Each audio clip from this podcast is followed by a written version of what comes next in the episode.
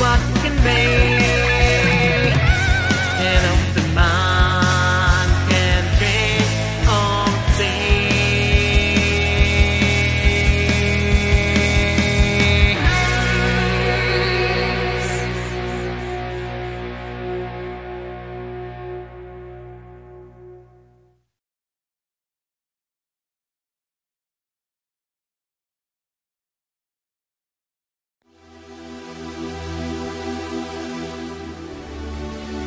What has to happen to you? And how long is it going to take all of you to understand that if we all stood up together and said, no, uh-uh, get back in your cage, you can't fool us any longer, we know what the law is, we know who you are, we know what you're trying to do, we know that you are in subversion, executing treason,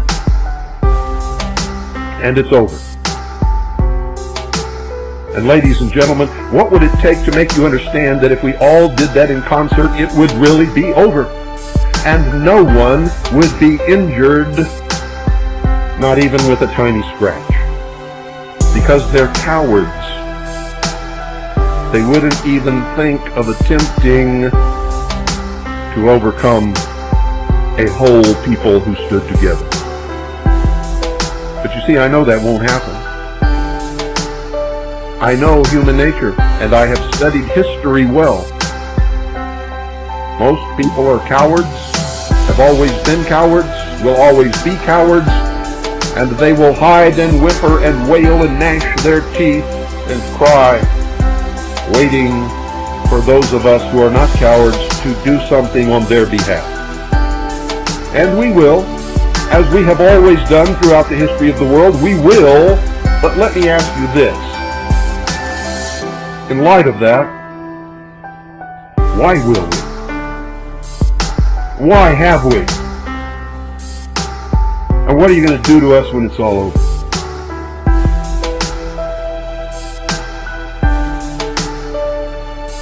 Because that always happens too. You see, the vast herd of cowards become shamed and we become the symbol of their disgrace and then they must get rid of us.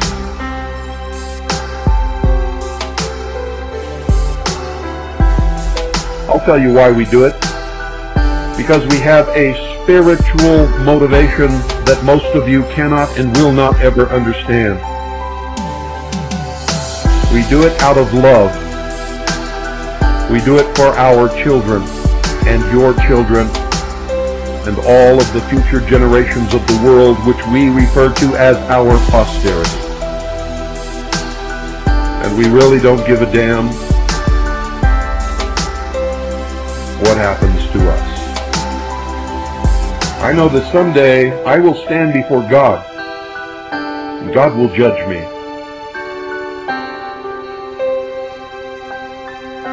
And all that I hope for in this entire world is that when it happens, he will not have to say anything bad or good, just smile. And if that happens, I will be enthralled throughout eternity.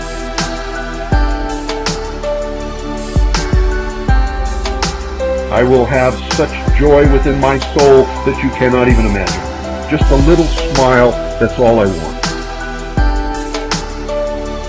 I would like to be able to look down and see that my children are living free, without fear, with opportunity to create and make of their lives what they will.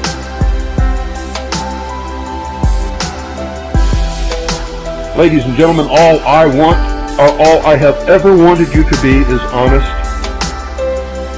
committed, caring, loving, and understanding that there are those in this world who cannot love themselves, much less love you, and therefore will try to hurt you and me and our children and our world, and those people we must oppose and fight. You cannot have peace, love, and understanding with those kinds of people because to do it would mean your destruction.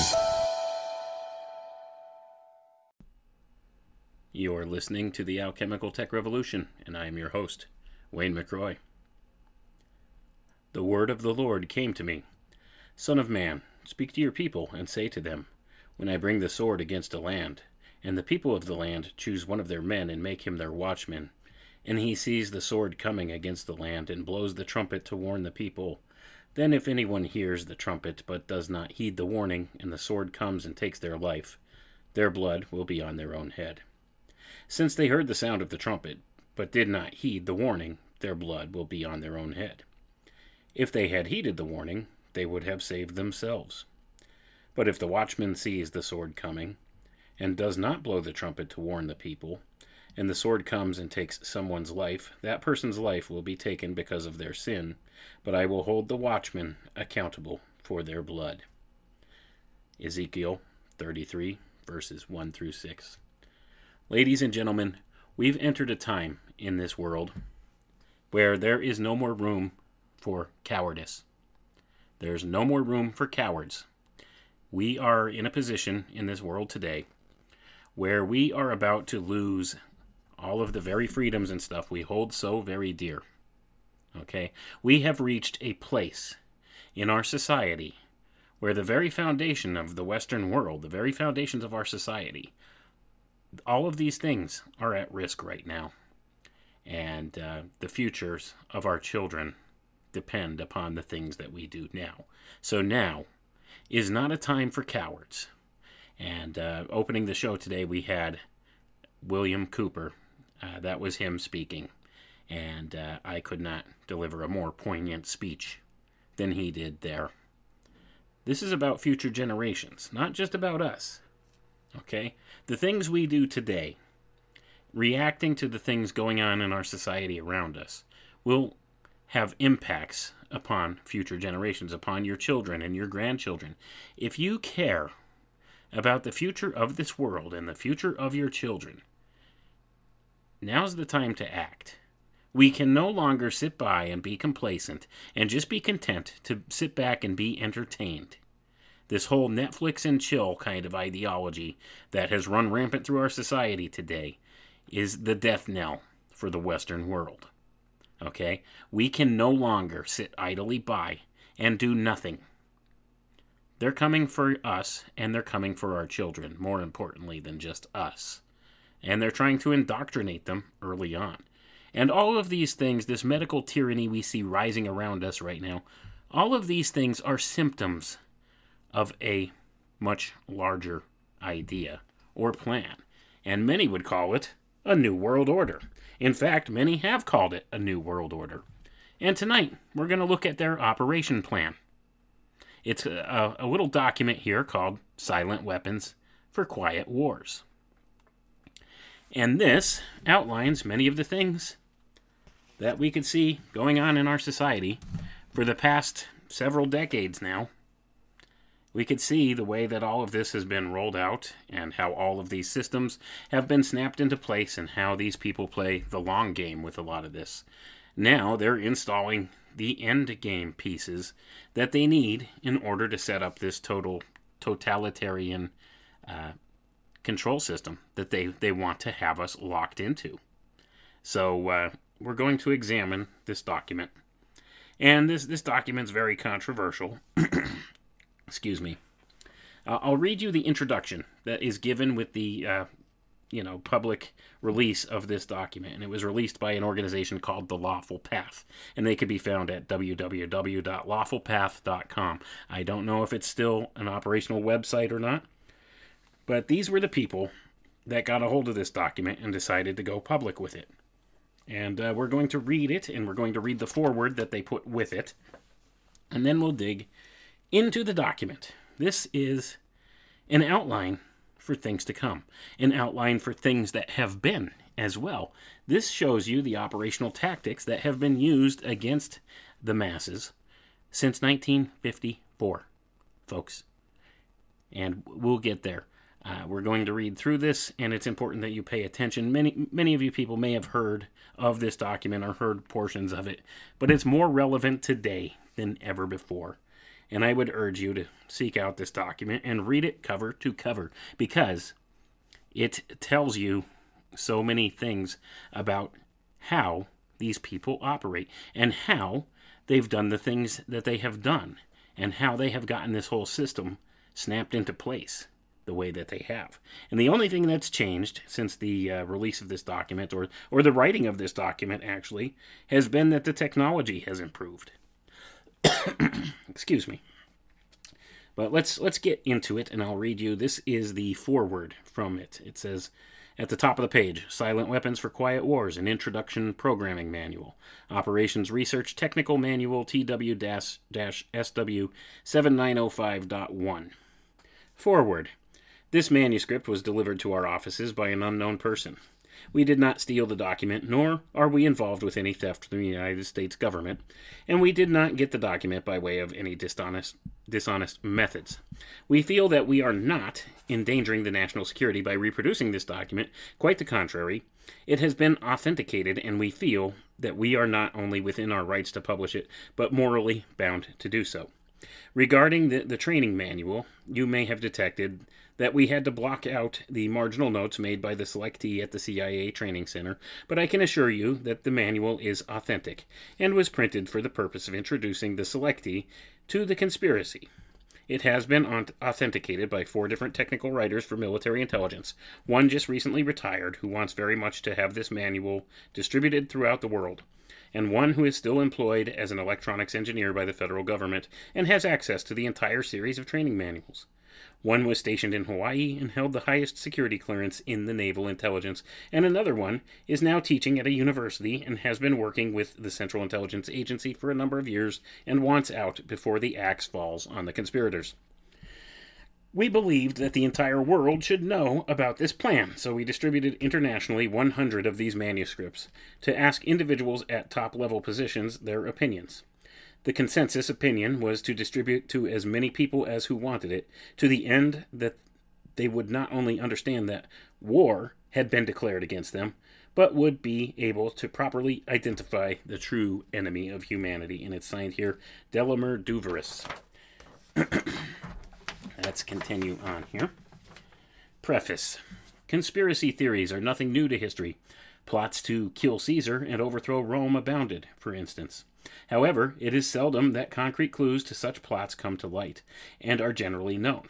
Silent Weapons for Quiet Wars, an introduction programming manual, was uncovered quite by accident on July 7, 1986, when an employee of Boeing Aircraft Company purchased a surplus IBM copier for scrap parts at a sale and discovered inside details of a plan hatched in the embryonic days of the Cold War, which called for the control of the masses through manipulation of industry, people's pastimes, education, and political leanings. It called for a quiet revolution putting brother against brother, and diverting the public's attention from what is really going on. The document you are about to read is real. It is reprinted in its version form with diagrams as a touch of reality. And I'm going to pause there, folks, and that's the end of the introduction here. As I said, there was, uh, you know, a lot of controversy about this document, and I guess back in 2003, a gentleman claimed authorship of this document, um, and um, I can't think of his name off the top of my head.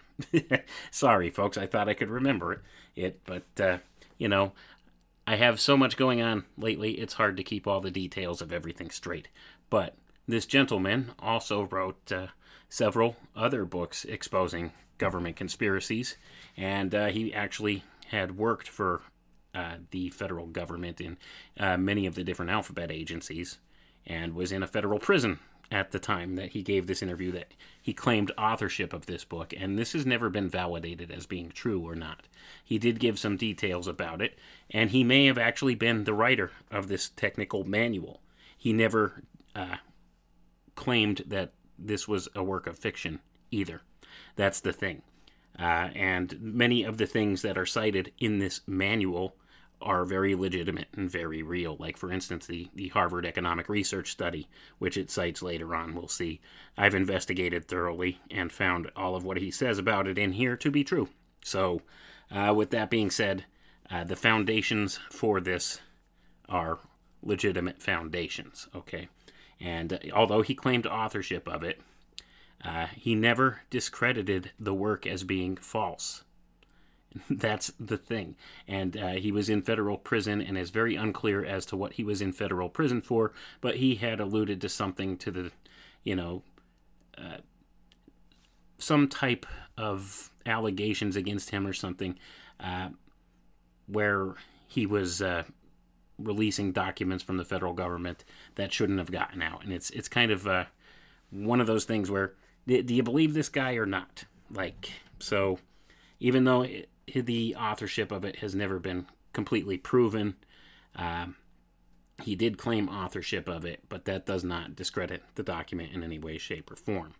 In fact, quite the opposite, because he was a technical writer for some of the alphabet agencies. So, uh, if anything, that would kind of uh, prove, in one sense or another, or give give credence to the fact that this is a legitimate manual. Um, I'm trying to think of the gentleman's name. It's it's very hard for me uh, to remember. It's been a long time since I've looked at this in depth as I have. But uh, anyway, I'm sure I'll think of it at some point, and if I do, I will, uh, you know, get that information out there for people.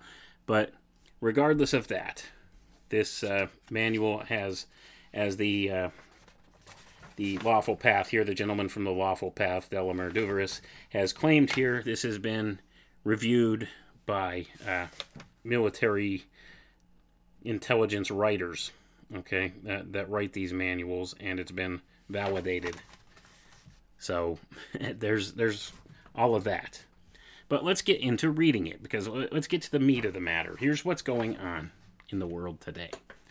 All right, this is very relevant to things going on.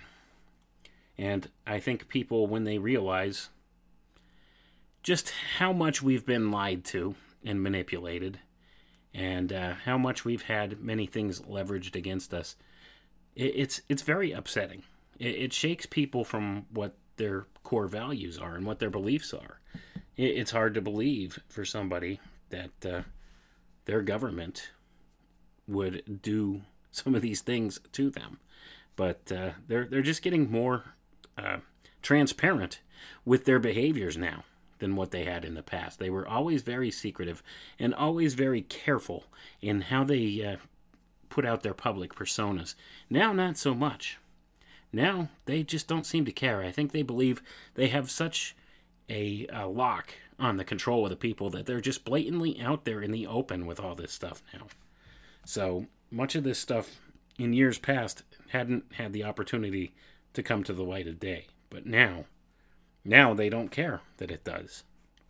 And some of these things had leaked out in previous generations and have made their rounds, but didn't really get a lot of notoriety until the invention of the internet. And uh, just within the past 10 or 15 years or so, uh, a lot of these things have gotten out to the public at large, whereas before, uh, these things were very hard to get a hold of. anyway, Let's begin reading directly from the manual now. Top secret Silent Weapons for Quiet Wars. Operations Research Technical Manual TM SW 7905.1. Welcome aboard. This publication marks the 25th anniversary of the Third World War, called the Quiet War, being conducted using subjective biological warfare, fought with silent weapons. This book contains an introductory description of this war, its strategies, and its weaponry. And it's dated May 1979, number 74 1120. Security. It is patently impossible to discuss social engineering or the automation of a society, i.e., the engineering of social automation systems, silent weapons, it says in parentheses there, on a national or worldwide scale without implying extensive objectives of social control and destruction of human life, i.e., slavery and genocide. This manual is in itself an analog declaration of intent. Such a writing must be secured from public scrutiny. Otherwise, it might be recognized as a technically formal declaration of domestic war. Furthermore, Whenever any person or group of persons in a position of great power and without full knowledge and consent of the public uses such knowledge and methodologies for economic conquest, it must be understood that a state of domestic warfare exists between said person or group of persons and the public. The solution of today's problems requires an approach which is ruthlessly candid, with no agonizing over religious, moral, or cultural values. You have qualified for this project because of your ability to look at human society with cold objectivity and yet analyze and discuss your observations and conclusions with others of similar intellectual capacity without the loss of discretion or humility. Such virtues are exercised in your own best interest. Do not deviate from them. And I'm going to pause right there, folks. That was a mouthful already, wasn't it? Uh, this book was written, it's not a book really, it's a manual um, this document, I should say, was written in 1979, commemorating the 25th anniversary of the Quiet War, which started in 1954. And uh, we'll get there because next section here is called the historical introduction, uh, introducing the candidate here to what's going on. Let's read on, shall we? Historical Introduction Silent weapon technology has evolved from operations research, a strategic and tactical methodology developed under the military management in England during World War II. The original purpose of operations research was to study the strategic and tactical problems of air and land defense with the objective of effective use of limited military resources against foreign enemies, i.e., logistics. It was soon recognized by those in positions of power that the same methods might be useful for totally controlling a society, but better tools were necessary. I'm going to pause there, folks. They're talking about a little science here called cybernetics. Okay? How many times have I told you it's all about cybernetics? That's exactly what this is. This is utilizing the science of cybernetics to socially engineer the masses. That's what they're talking about here. And this all stems from the same place. It goes back to operations research in World War II. All right. This is where the birth of cybernetics came from as a discipline. So uh, that's exactly what they're referring to here. Uh, let's continue reading the document, though. Social engineering the analysis and automation of a society requires the correlation of great amounts of constantly changing economic information, data. So, a high speed computerized data processing system was necessary, which could race ahead of the society and predict when society would arrive for capitulation. Relay computers were too slow, but the electronic computer invented in 1946 by J. Presper Eckert and John W. Mauchly filled the bill. The next breakthrough was the development of the simplex method of linear programming in 1947 by the mathematician George B. Dantzig.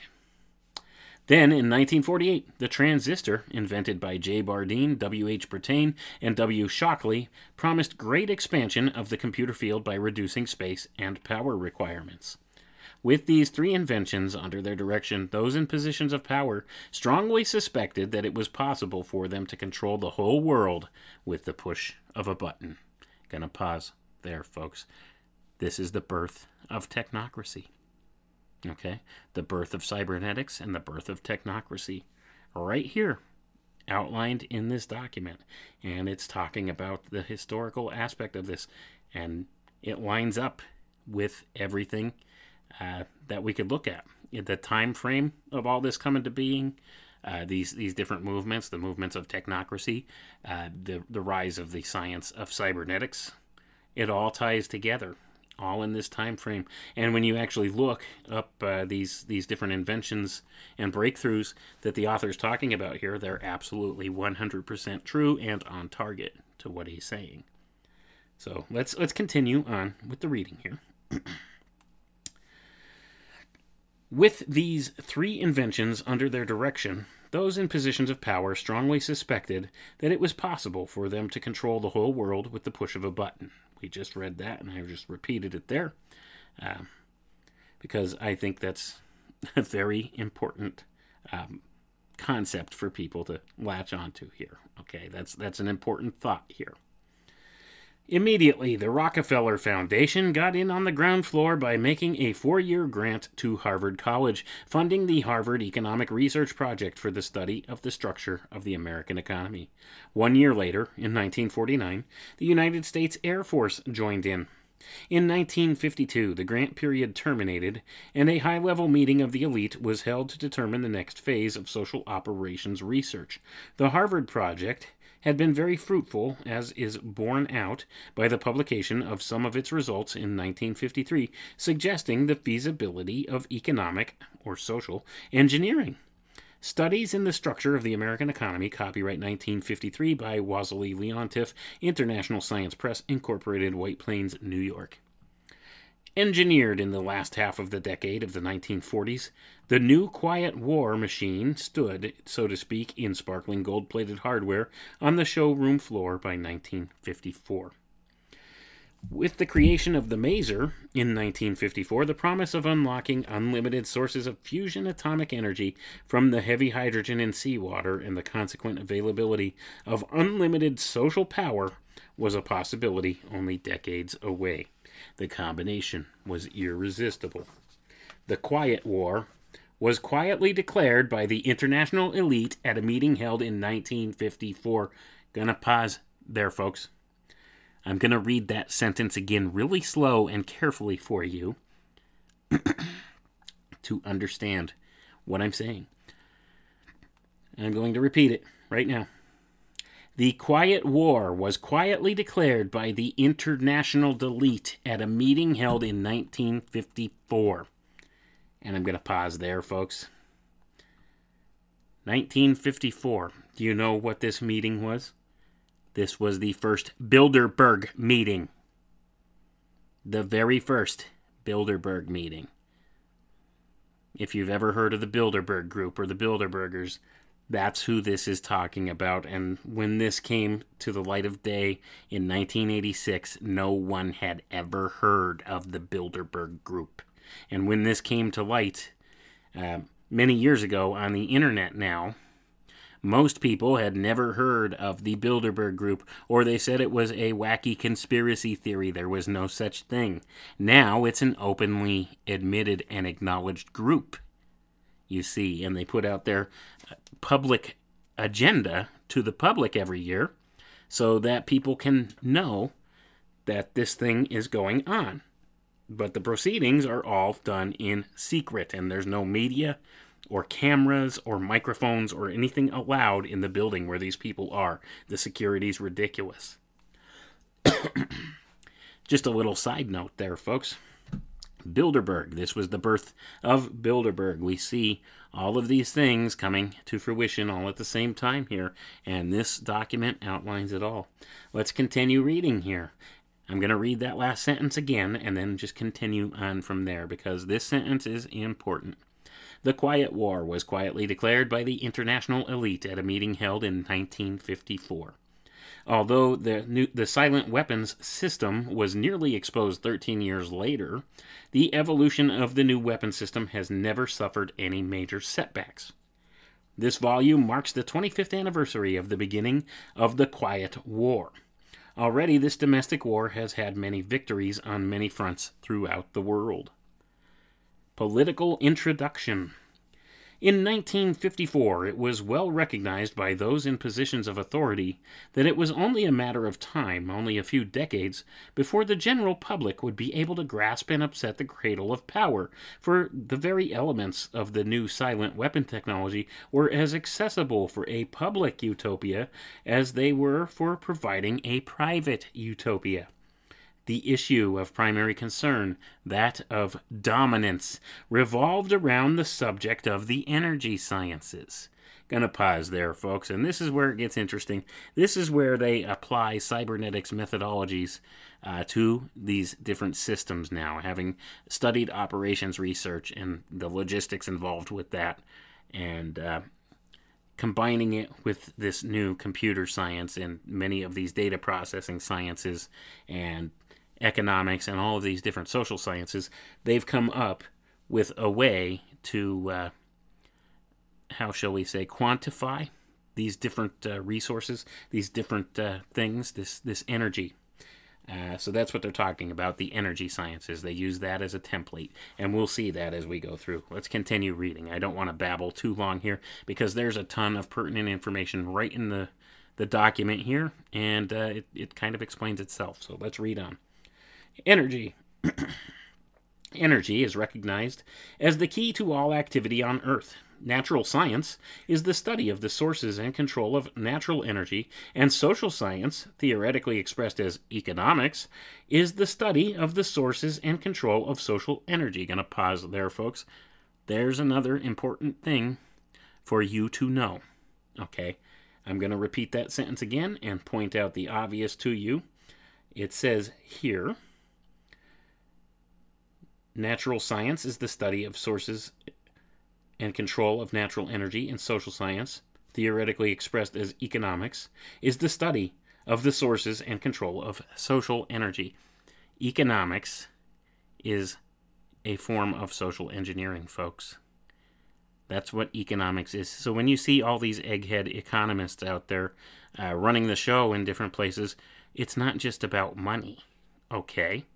People don't understand that, and that's something that we've been missing the boat on for so long. An economist, somebody who studies economies and, and studies finance and these different things, that's only part of it. When you go to these major Ivy League schools where all these elites wind up going to get their education, they're taught the art of social engineering, especially as it pertains to economics. Okay, so when you're talking economics, there's a whole social science aspect to it other than just the financial side that people don't understand and that's where you're missing the boat. So that's an important thing to know. So when you see that there's an economist involved with some agenda or something like that it's not just about finance folks.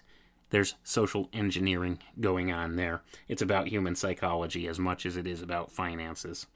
Uh, so just wanted to get that idea in there. But uh, let's continue reading both are both both are bookkeeping systems, and it's referring here to natural science and uh, economics. Both are bookkeeping, but I can't talk. both are bookkeeping systems, mathematics. Therefore, mathematics is the primary energy science, and the bookkeeper can be king if the public can be kept ignorant of the methodology of the bookkeeping. And I'm going to pause there. Mathematics is the primary energy science, folks. Why do you think they always try to quantify everything? That's what they're all about quantifying this and quantifying that. They've turned into the cult of mathematics, especially what they would call our quote unquote modern science. Okay, it's all about mathematical models. That's why they use math, because if they could quantify and count something, they can better control it. And this is a key to the cybernetics methodologies here. Uh, so they're talking about math or mathematics as the primary energy science. And we'll see how this uh, plays out here down as we keep reading through the document here. All science is merely a means to an end. The means is knowledge, the end is control. Beyond this remains only one issue who will be the beneficiary? In 1954, this was the issue of primary concern. Although the so called moral issues were raised, in view of the law of natural selection, it was agreed that a nation or world of people who will, will not use their intelligence are no better than animals who do not have intelligence. Such people are beasts of burden and stakes on the table by choice and consent. Gonna pause there, folks. I'm gonna read that paragraph again for you. Okay? So you understand. And uh, we'll see as we read this again that they invoke the law of natural selection. So they're basing this on the foundation of Darwinian evolution, which is based in eugenics. Do you understand what's going on here? I'll read that again for you. In 1954, this was the issue of primary concern. Although the so called moral issues were raised in view of the law of natural selection, it was agreed that a nation or world of people who will not use their intelligence are no better than animals who do not have intelligence. Such people are beasts of burden and stakes on the table by choice and consent. Consequently, in the interest of future world order, peace, and tranquility, it was decided to privately wage a quiet war against the American people with an ultimate objective of permanently shifting the natural and social energy, and it says in parentheses here, wealth, of the undisciplined and irresponsible many into the hands of the self disciplined, responsible, and worthy few. And I'm going to pause right there, folks. This past year and a half, we have seen the largest largest uh, shift in the distribution of wealth ever. Okay, the wealth of the masses have all scaled up to these uh, very few privately held corporations. This is exactly what it's talking about. This kind of thing, centralizing all the resources into the hands of the what they would call the responsible few. Okay the self disciplined, responsible few.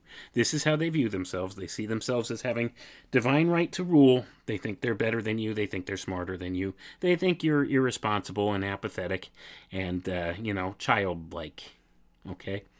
And that's, you know, they see you as being little more than cattle. And, and this is why. This is explaining some of the methodology of what's been done, what's continuing to be done here. Um, this redistribution of wealth is just a symptom of it, as I said, just like the uh, the medical tyranny that we're uh, undergoing here in the world today is also a symptom of this. Uh, but we'll we'll get there. Let's continue reading. In order to implement this objective, it was necessary to create, secure, and apply new weapons which, as it turned out, were a class of weapons so subtle and sophisticated in their principle of operation and public appearance as to earn for themselves the name silent weapons. In conclusion, the objective of economic research, as conducted by the magnates of capital, banking, it says in parentheses, and the industries of commodities, goods, it says in parentheses, and services, is the establishment of an economy which is totally predictable and manipulatable. In order to achieve a totally predictable economy, the low class elements of society must be brought under total control, i.e., must be housebroken, trained, and assigned a yoke and long term social duties from a very early age before they have an opportunity to question the propriety of the matter. In order to achieve such conformity, the lower class family unit must be disintegrated by a process of increasing preoccupation of the parents and the establishment of government operated daycare centers for the occupationally orphaned children. The quality of education given to the lower class must be of the poorest sort, so that the moat of ignorance isolating the inferior class from the superior class is and remains incomprehensible to the inferior class. With such an initial handicap, even bright lower class individuals have little, if any, hope of extricating themselves from their assigned lot in life.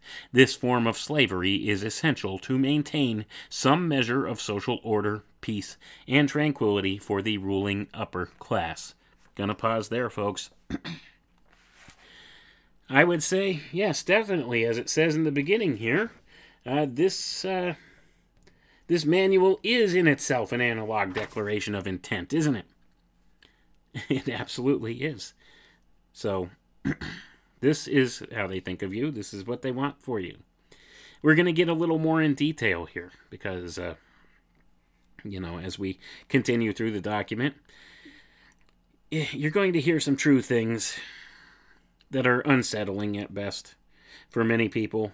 And uh, when you realize the scope of just how far reaching all of this stuff is and how we've been lied to and manipulated for our whole lives and how far back this goes and what the intentions are and how we've been socially engineered to behave in certain ways and how uh, you know through generations we've been conditioned to accept more and more of these silent weapons within our lives okay so let's let's go ahead and continue because the next part is descriptive introduction of the silent weapon Everything that is expected from an ordinary weapon is expected from a silent weapon by its creators, but only in its own manner of functioning.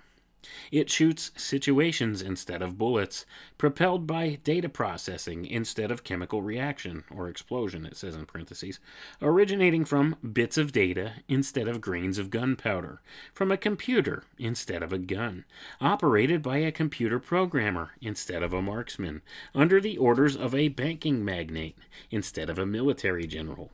It makes no obvious explosive noises, causes no obvious physical or mental injuries, and does not obviously interfere with anyone's daily social life. Yet it makes an unmistakable noise, causes unmistakable physical and mental damage, and unmistakably interferes with the daily social life, i.e., unmistakable to a trained observer, one who knows what to look for.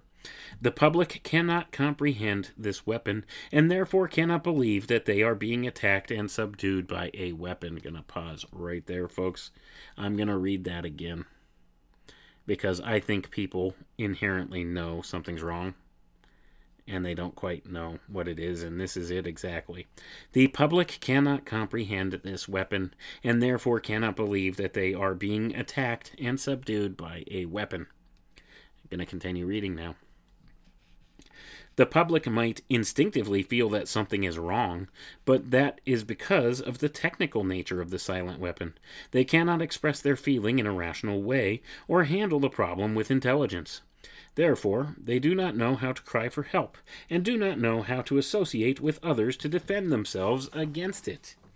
When a silent weapon is applied gradually, the public adjusts or adapts to its presence and learns to tolerate its encroachment on their lives until the pressure, psychological via economic, it says in parentheses, becomes too great and they crack up. Therefore, the silent weapon is a type of biological warfare. It attacks the vitality, options, and mobility of the individuals of a society by knowing, understanding, manipulating, and attacking their sources of natural and social energy and their physical, mental, and emotional strengths and weaknesses. Gonna pause right there. So, do you hear that? A silent weapon. When it's applied gradually, the public will adjust or adapt to its presence and learn to tolerate its encroachment upon their lives. This is the concept of the Overton window being demonstrated right here within this document. All of these things are just lining up with what it's saying here. And uh, I would say that uh, some of these are uncomfortable truths for us to come to terms with, okay? That we have been attacked and manipulated by what could be uh, viewed as a subjective biological weapon, okay? And that they use the science of economics in such a fashion. All right, and that's only a portion of it. Let's let's get to the reading here some more here. All right, and this is getting into a little bit of history, um, which is also authentic history that could be backed up if you, you actually look at uh, different sources than this too. So let's let's get to this. This is the theoretical introduction next. Give me control over a nation's currency, and I care not who makes its laws. Mayer Amschel Rothschild, 1743 to 1812. Today's silent weapons technology is an outgrowth of a simple idea discovered, succinctly expressed, and effectively applied by the quoted Mr. Mayer Amschel Rothschild.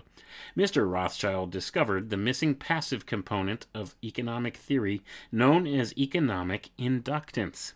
He, of course, did not think of his discovery in these 20th century terms, and, to be sure, mathematical analysis had to wait for the Second Industrial Revolution, the rise of the theory of mechanics and electronics, and finally the invention of the electronic computer before it could be effectively applied to the control of the world economy. General energy concepts. In the study of energy systems, there always appears th- three elementary concepts. These are potential energy, kinetic energy, and energy dissipation. And corresponding to these concepts, there are three idealized, essentially pure physical counterparts called passive components. Number one, in the science of physical mechanics, the phenomenon of potential energy is associated with a physical property called elasticity or stiffness and can be represented by a stretched spring. In electronic science, potential energy is stored in a capacitor instead of a spring. This property is called capacitance instead of elastic- elasticity or stiffness. Number two, in the science of physical mechanics, the phenomenon of kinetic energy is associated with physical property called inertia or mass and can be represented by a mass or a flywheel in motion. In electronic science, kinetic energy is stored in an inductor in a magnetic field instead of a mass. This property is called inductance instead of inertia. Number three, in the science of physical mechanics, the phenomenon of energy dissipation is associated with a physical property called friction or resistance and can be represented by a dashpot or other device which converts energy into heat. In electronic science, dissipation of energy is performed by an element called either a resistor or a conductor, the term resistor being the one generally used to describe a more ideal device, e.g., wire, employed to convey electronic energy efficiently from one location to another. The property of a resistance or conductor sorry, yes, the property of a resistance or conductor is measured as either resistance or conductance reciprocals. In economics, these three energy concepts are associated with number one, economic capacitance, which would be capital, money, stock, inventory, investments in buildings and durables, etc.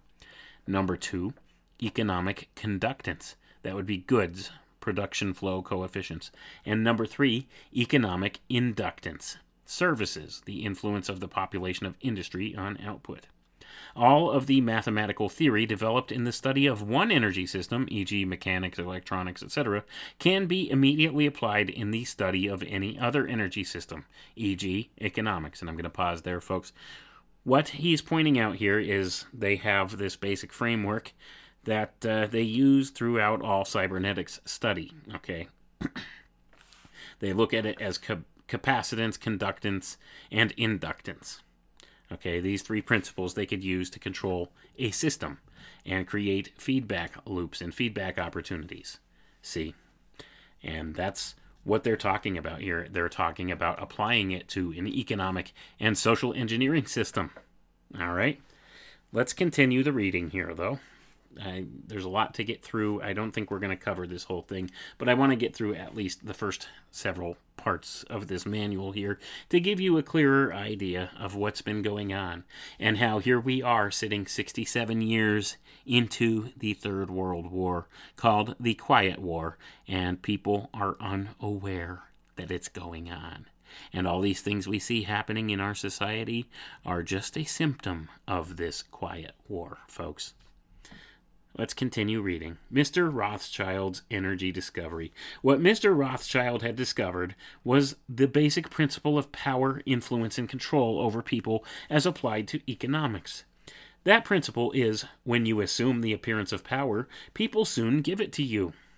Mr. Rothschild had discovered that currency or deposit loan accounts had the required appearance of power that could be used to induce people, and it says here in parentheses, inductance, with people corresponding to a magnetic field, into surrendering their wealth in exchange for a promise of greater wealth, and it says in parentheses, instead of real compensation. They would put up real collateral in exchange for a loan of promissory notes. Mr. Rothschild found that he could issue more notes than he had backing for, so long as he had someone's stock of gold as a persuader to show his customers. Mr. Rothschild loaned his promissory notes to individuals and to governments. These would create overconfidence. Then he would make money scarce, tighten control of the system, and collect the collateral through the obligation of contracts. The cycle was then repeated. These pressures could be used to ignite a war. Then he would control the availability of currency to determine who would win the war. That government which agreed to give him control of its economic system got his support. Collection of debts was guaranteed by economic aid to the enemy of the debtor. The profit derived from this economic methodology made Mr. Rothschild all the more able to expand his wealth. He found that the public greed would allow currency to be printed by government order beyond the limits, and it says inflation in parentheses, of backing in precious metal or the production of goods and services. so let's continue to the next section here. Apparent capital as a paper inductor. In this structure, credit, presented as a pure element called currency, has the appearance of capital, but is in effect negative capital. Hence, it has the appearance of service, but is in fact indebtedness or debt.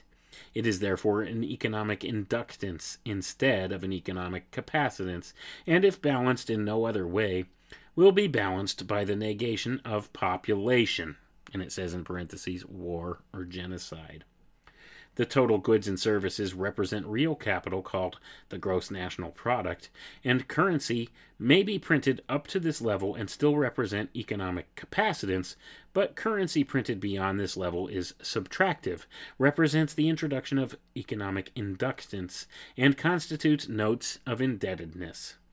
War is therefore the balancing of the system by killing the true creditors, the pub and it says in parentheses the public which we have taught to exchange true value for inflated currency and falling back on whatever is left of the resources of nature and regeneration of those resources Mr. Rothschild has discovered that currency gave him the power to rearrange the economic structure to his own advantage, to shift economic inductance to those economic positions which would encourage the greatest economic instability and oscillation.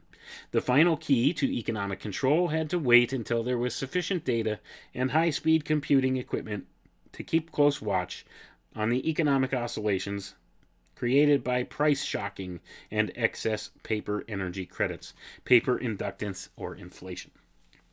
Breakthrough. Now, I'm going to pause for a second, folks.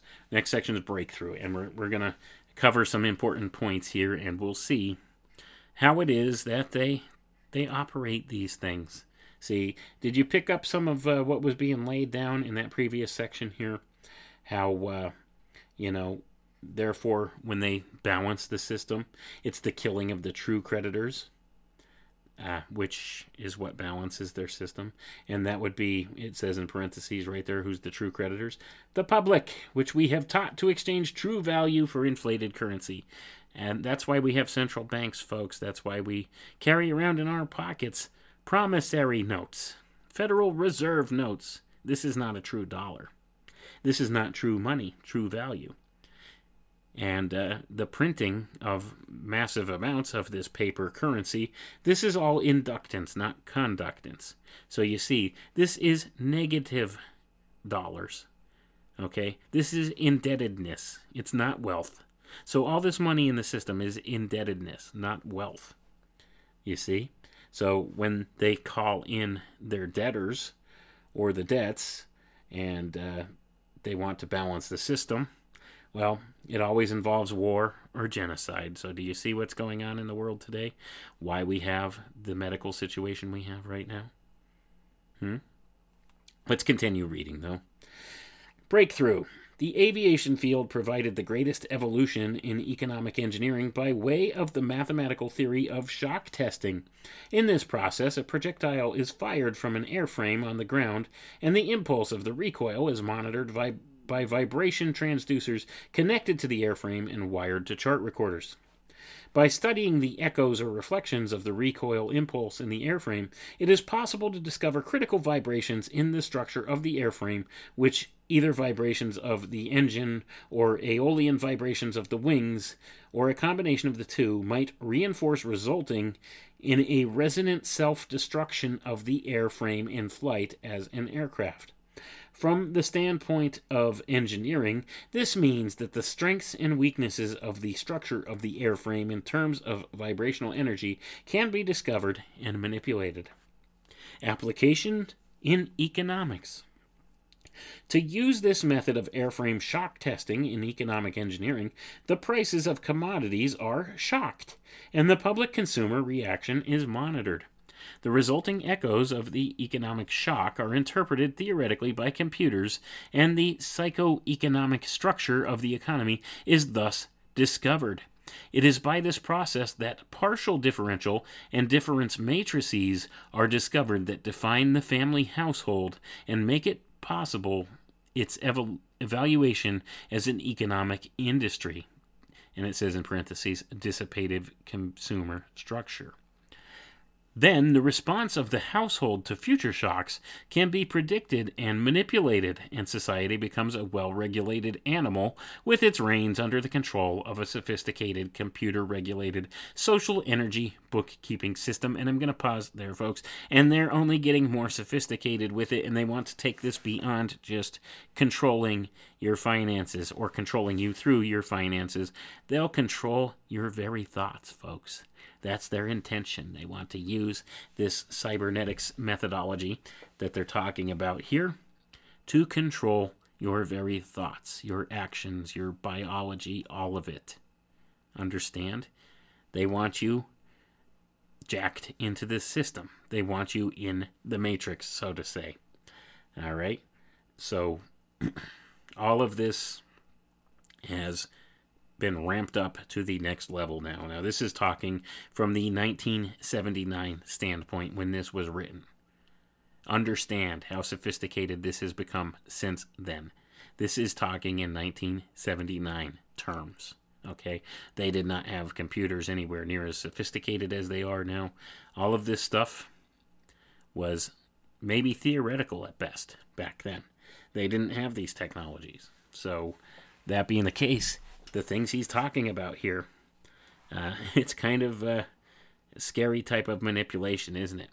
And it's only become way more sophisticated and a whole lot quicker for them to monitor. They can monitor this stuff in real time now, whereas then they had a time lapse. Anyway, let's continue reading. Eventually, every individual element of the structure comes under computer control through a knowledge of personal preferences. Such knowledge, guaranteed by Computer Association of Consumer Preferences, and it says in parentheses, Universal Product Code, UPC, zebra striped pricing codes on packages, with identified consumers, and it says in parentheses here, identified via association with the use of a credit card and later a permanent tattooed body number invisible under normal ambient illumination. Gonna pause there, folks. What does that sound like to you? Hmm? And this is talking, like I said, this this was written in 1979, and it's talking about UPC codes. UPC codes in 1979 were not very commonplace yet. All right.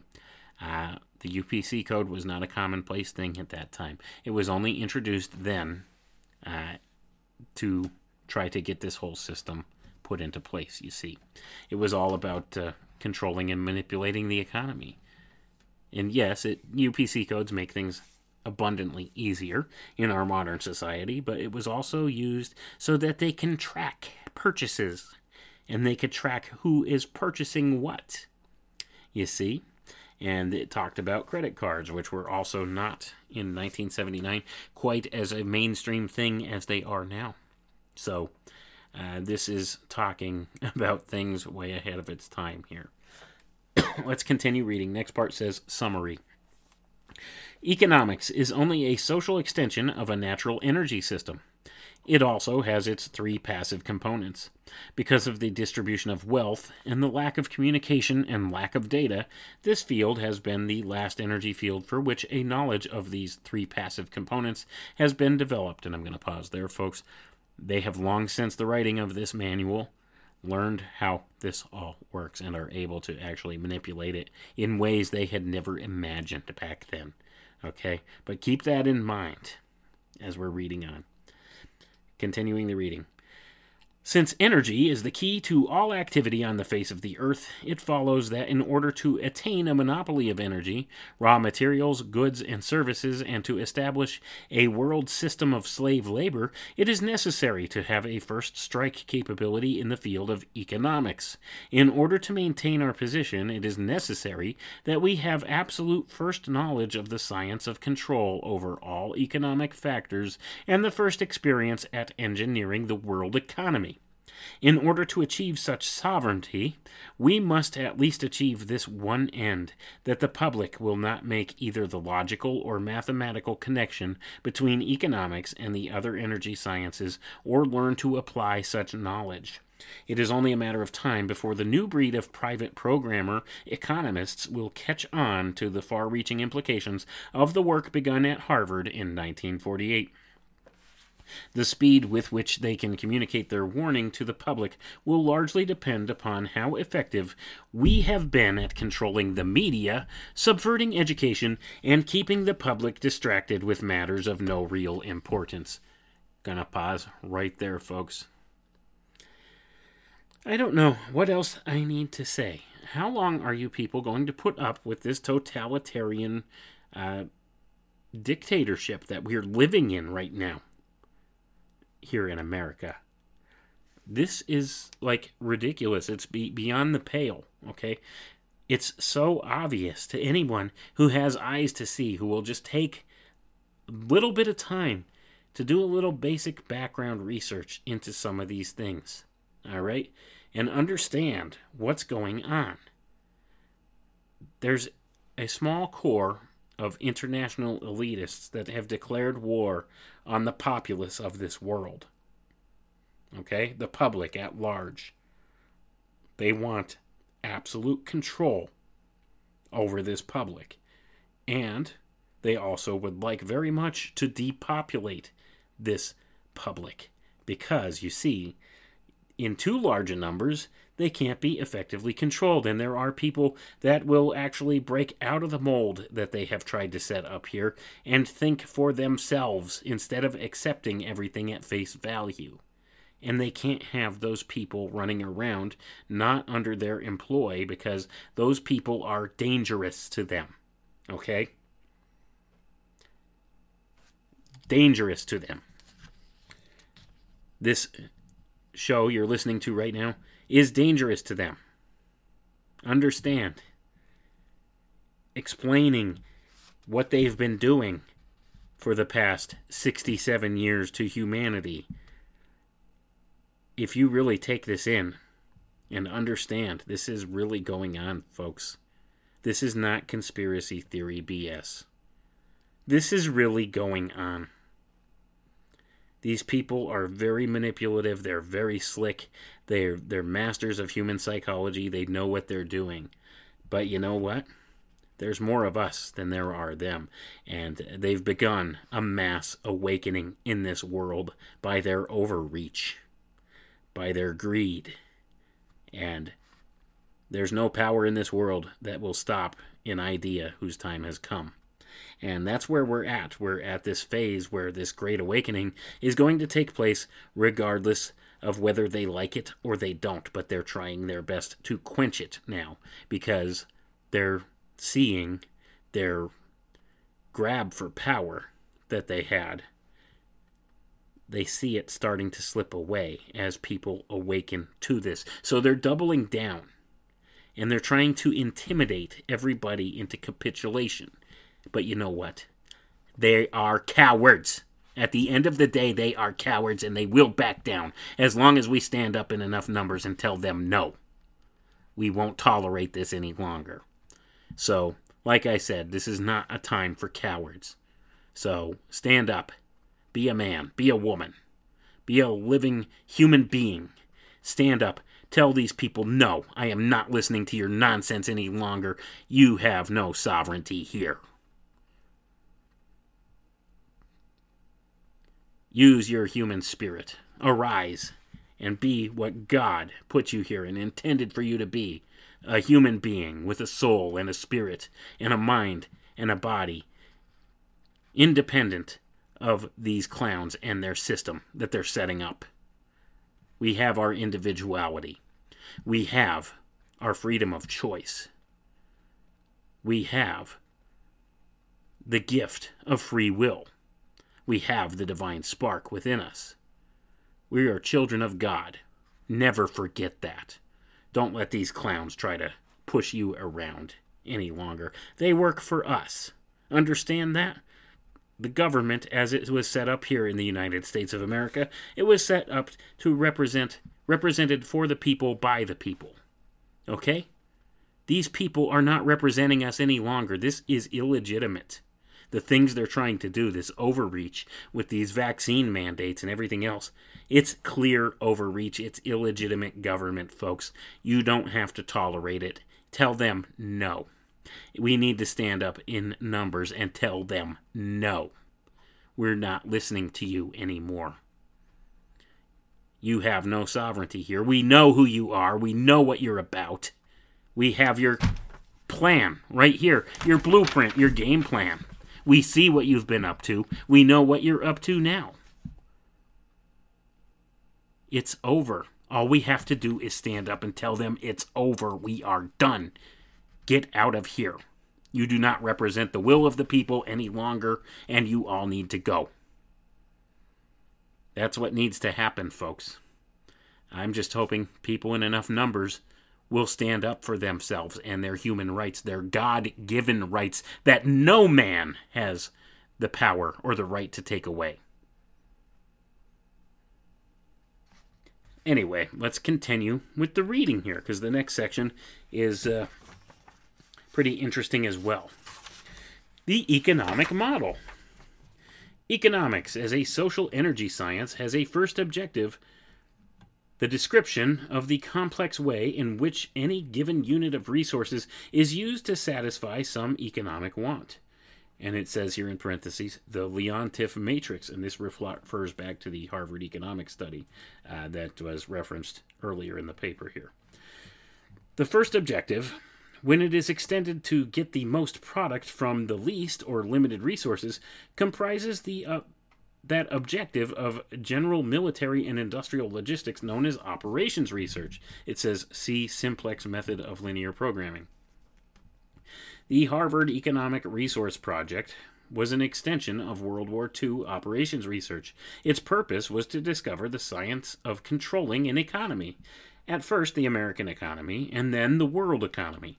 It was felt that with sufficient mathematical foundations and data, it would be nearly as easy to predict and control the trend of an economy as to predict the and control the trajectory of a projectile. Such has proven to be the case. Moreover, the economy has been transformed into a guided missile on target. The immediate aim of the Harvard project was to discover the economic structure, what forces change that structure, how the behavior of the structure can be predicted, and how it can be manipulated. What was needed was a well organized knowledge of the mathematical structures and interrelationships of investment, production, distribution, and consumption. To make a short story of it all, it was discovered that an economy obeyed the same laws as electricity, and that all of the mathematical theory and practical and computer know how developed for the electronic field could be directly applied to the study of economics. This discovery was not openly declared, and its more subtle implications were and are a are kept a closely guarded secret. For example, that in an economic model, human life is measured in dollars, and the, that the electric spark generated when opening a switch connected to an active inductor is mathematically analogous to the initiation of war. Excuse me. The greatest hurdle which theoretical economists faced was the accurate description of the household as an industry. This is a challenge because consumer purchases are a matter of choice, which in turn is influenced by income, price, and other economic factors. This hurdle was cleared in an indirect and statistically approximate way by an application of shock testing to determine the current characteristics, called current technical coefficients, of a household industry. Finally, because problems in theoretical electronics can be translated very easily into problems of theoretical electronics, and the solution translated back again, it follows that only a book of language translation and concept definition needed to be written for economics. The reminder could be gotten from standard works on mathematics and electronics. This makes the publication of books on advanced economics unnecessary and greatly simplifies project security. Gonna pause there, folks. Do you understand what he's telling you here? You could use electronics theory and electronics diagrams and, you know, all of these different models as a model for an economic system. It's cybernetics, folks. I'm telling you, it's the application of control technologies. It's the it's the same thing. Cybernetics. All right. anyway, let's continue on. It says industrial diagrams. It says an ideal industry is d- defined as a device which receives value from other industries in several forms and converts them into one specific product for sales and distribution to other industries.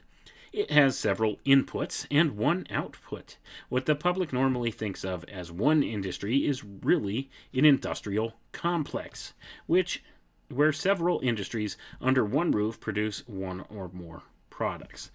And then, folks, this section goes through and gives a couple of electronics flow diagrams and flow charts and different things like that, and has different algorithms here listed.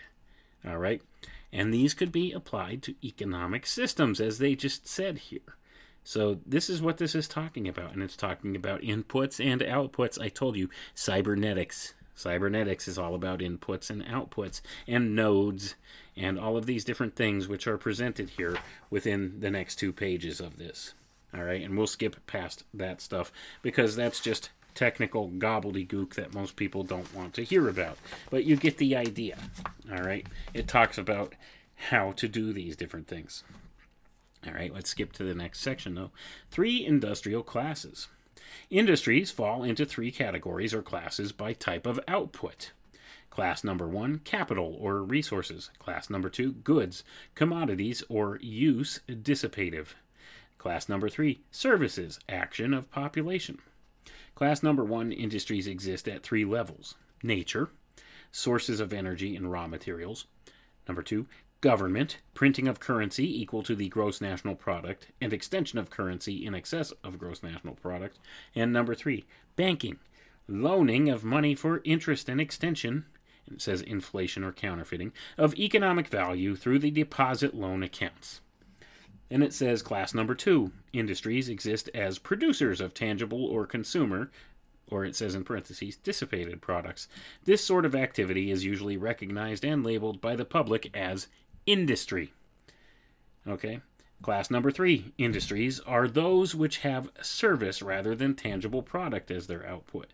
These industries are called number one, households, and number two, governments. Their output is human activity of a mechanical sort, and their basis is population. Next section here aggregation. The whole economic system can be represented by a three industry model if one allows the names of the outputs to be number one capital, number two goods, and number three services. The problem with this representation is that it would not show the influence, say, the textile industry on the ferrous metal industry. This is because both the textile industry and the ferrous metal industry would be contained within a single classification called the goods industry, and by this process of combining or aggregating these two industries under one system block, they would lose their economic individuality. Then it says here the E model. A national economy consists of simultaneous flows of production, distribution, consumption, and investment. If all of these elements, including labor and human functions, are assigned a numerical value in like units of measure, of measure, say 1939 dollars, then this flow can be further represented by a current flow in an electronic circuit, and its behavior can be predicted and manipulated with useful precision. Gonna pause there, folks. $1939. That's how they measure things. Okay? The value of the dollar in 1939 is one of the basic units by which they establish uh, how these systems work. Okay? Let's continue reading. The three ideal passive energy components of electronics, the capacitor, the resistor, and the inductor, correspond to the three ideal passive energy components of economics called the pure industries of capital, goods, and services, respectively. Economics capacity capacitance represents the storage of capital in one form or another. Economic conductance represents the level of conductance of materials for the production of goods, and economic inductance represents the inertia of economic value in motion. This is a population phenomenon known as services. And then it goes on to consider all of these different factors, okay? Of this economic of these economic principles and i, I don't want to go through all of them here because once again it gives you uh, some different ideas as to uh, time flow relationships and self-destructive oscillations. It tells about how they manipulate economies and industries and financial systems in this way and it's all cybernetics tools that they use here folks.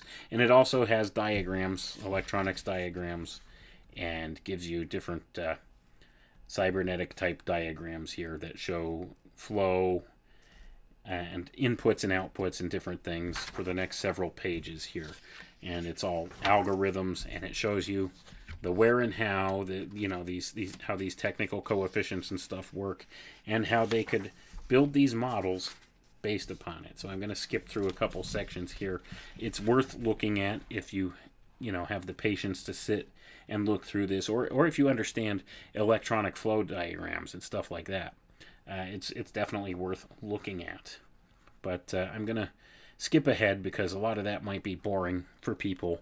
All the uh, all these factors, you know, influencing the economic status of things, and we're gonna skip ahead to this section here called economic shock testing. In recent times, the application of operations research to the study of the public economy has been obvious for anyone who understands the principles of shock testing.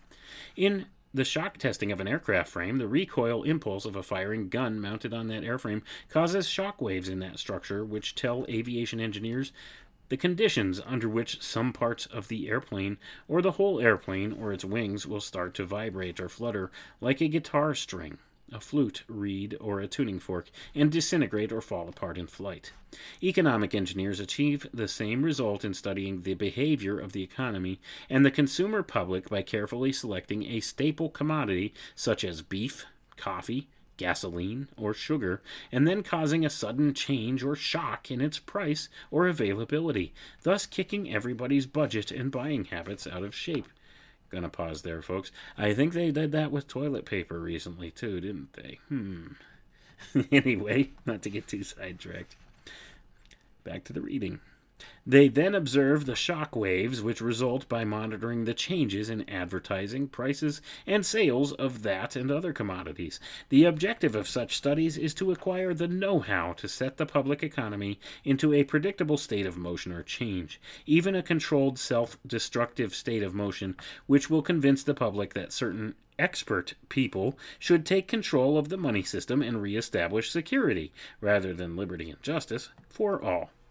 When the subject citizens are rendered unable to control their financial affairs, they, of course, become totally enslaved, a source of cheap labor. Not only the prices of commodities, but also the availability of labor can be used as a means of shock testing. Gonna pause there, folks. I'm gonna read that again real slow for you.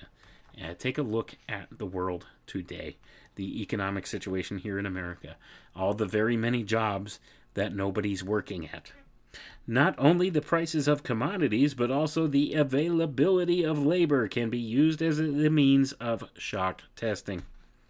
Labor strikes deliver excellent test shocks to an economy, especially in the critical service areas of trucking or transportation, communication, public utilities, energy, water, garbage collection, etc. By shock testing, it is found that there is a direct relationship between the availability of money flowing in an economy and the real psychological outlook and response of masses of people dependent upon that availability. For example, there is a measurable quantitative relationship between the price of gasoline and the probability that a person would experience a headache, feel a need to watch a violent movie, smoke a cigarette, or go to a tavern for a mug of beer. Gonna pause there, folks. You hear that? Do you do you hear all these things that they know based upon what they do to shock test something? What what kind of effects do you think this is having right now with the labor situation here in America, where all of these different uh, uh, goods and services, these these places, these businesses, uh, they're understaffed to the point where they're they're not open their normal hours anymore. Uh, you you can't get the products you once got there all of this kind of an idea. You see, what kind of an effect does that have psychologically upon the people? All these things are taken into consideration by quote unquote economists, and that's where people really miss the mark. There's more to economics than just the financial end of things, folks. That's where people miss the boat. It's a social engineering science. That's what economics is. It's based upon cybernetics, and it's a social engineering science, folks. Anyway, back to the reading. It is most interesting that, by observing and measuring the economic models by which the public tries to run from their problems and escape from reality, and by applying the mathematical theory of operations research, it is possible to program computers to predict the most probable combination of created events, and it says in parentheses, shocks, which will bring about a complete control and subjugation of the public through a subversion of the public economy. And it says in parentheses, by shaking the plum tree. so, anyway, then it gives you uh, another table here with symbols on it and uh, discusses different different uh, products and different shock test patterns and stuff like that and gives you different algorithms here. Same thing, once again, it's telling you this is how we do it. This is the mathematical formula that we use to determine what the outcome of this is. And this goes on for the next several pages and we're going to skip down to uh, Introduction to Economic Amplifiers. Economic amplifiers are the active components of economic engineering. The basic basic characteristic of any amplifier, mechanical, electrical, or economic, is that it receives an input control signal and delivers energy from an independent energy source to a specified output terminal in a predictable relationship to that input control signal. Gonna pause there. Cybernetics, folks, that's what they're describing. The simplest form of an economic amplifier is a device called advertising. If a person is spoken to by a TV advertiser as if he were a 12 year old, then due to suggestibility, he will, with a certain probability, respond or react to that suggestion with the uncritical response of a 12 year old and will reach into his economic reservoir and deliver its energy to buy that product on impulse when he passes it in the store. An economic amplifier may have several inputs and outputs. Its response might be instantaneous or delayed.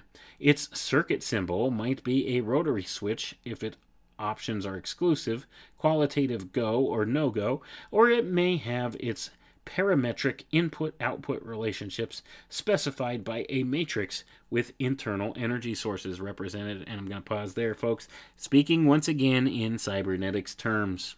Understand? Cybernetics is used to socially engineer the masses. It could be used for many different things, and we are taught totally differently in our school system from this theory on how to control systems. Cybernetics is the st- science of systems control, whole systems control, whereas everything we're taught in school is compartmentalized. See, they compartmentalize your thoughts. They don't look at the whole system. They look at just little subsystems or uh, little parts of each system and they base specialties on these things and this is how they come up with ideas like compartmentalization uh, where they, they separate ideas all right whereas cybernetics operates in a totally separate manner it, it, it looks at whole systems principles and operates on those so that's just a little side note here let's continue reading Whatever its form might be, its purpose is to govern the flow of energy from a source to an output sink in direct relationship to an input control signal. For this reason, it is called an active circuit element or component. Economic amplifiers fall into classes called strategies, and in comparison with electronic amplifiers, the specific internal functions of an economic amplifier are called logistical instead of electrical. Therefore, economic amplifiers not only deliver power gain, but also, in effect, are used to cause changes in the economic circuitry. Gonna pause there. What he's talking about is it creates a feedback loop, folks. That's exactly what's being described. In the design of an economic amplifier, we must have some idea of at least five functions, which are number one, the available input signals, number two, the desired output control objectives, Number three, the strategic objective. And number four, the available economic power sources. And number five, the logistical options. The process of divine, defining and evaluating these factors and incorporating the economic amplifier into an economic system has been po- popularly called game theory. Gonna pause there, folks. Game theory. It's important. Pick up books on game theory, study game theory. They use it for everything. This is how they uh, really come up with these different algorithms and these different methodologies for controlling processes. Okay, game theory. Going to continue reading. The design of an economic amplifier begins with a specification of the power level of the output, which can range from personal to national. The second condition is accuracy of response, i.e., how accurately the output action is a function of the input commands. High gain combined with strong feedback helps to deliver the required precision. Most of the error will be in the input data signal. Personal input data tends to be specified, while national input data tends to be statistical. All right, folks, gonna pause there. Now, next, it gives you lists of inputs and general sources of information. Uh, I guess we could kind of look at some of that because this this is the early days of how they used this cybernetics uh, methodology to control people and to control the economy and to uh, do data gathering. Whereas today, data is king. We're in the age of big data. They collect data on everything. Okay, this is giving lists of exactly what kinds of data they were collecting back then and what they were doing with it. So let's let's look at this. It says a short list of inputs. It says questions to be answered: what, where, why, when, how, and who. And it says general sources of information. Now, these were things that they would use to gather data on people back in 1979 when this paper was written. Telephone taps, analysis of garbage, surveillance, behavior of children in school. Then it says standard of living by food, shelter, clothing, transportation, social contacts, telephone, itemized record of calls, family, marriage certificates, birth certificates, etc., friends, associates, etc., memberships in organizations, political affiliation, Next, the personal paper trail. Personal buying habits, i.e., personal consumer preferences, checking accounts, credit card purchases, tagged credit card purchases, the credit card purchase of products bearing the UPC Universal Product Code, assets, checking accounts, savings accounts, real estate, business, automobiles, etc., safety deposit at bank, stock market, liabilities, creditors, enemies, see legal, loans, government sources, or it says in parentheses, ploys, welfare, Social Security, USDA surplus food, doles, grants, subsidies. And it says with an asterisk here under that section. Principle of this ploy the citizen will almost always make the collection of information easy if he can operate on the free sandwich principle of eat now and pay later. That's an important concept, folks, because isn't that not the truth? Next, government sources via intimidation, Internal Revenue Service, OSHA, Census, etc. Other government sources, well, before I go any further with that, OSHA, it mentions here. That one's going to be very important here in this next coming time frame because that is the organization that is supposed to be, or the, the set of laws that is supposed to be enforcing this business mandate where they're mandating businesses with more than 100 employees uh, they have to have them vaccinated. See, and they're going to fine the business $14,000 per violation of this. Uh, and this is OSHA. So you see how this is a government source via intimidation, and this is not lawful, folks. What they're planning on doing, this is not lawful. It, it, this is morally reprehensible as well, and it's not going to stand. Uh, but anyway, let's continue with the reading. Other government sources surveillance of U.S. mail. Habit patterns, programming, strengths and weaknesses, activities, sports, hobbies, etc. See legal, fear, anger, etc. crime record.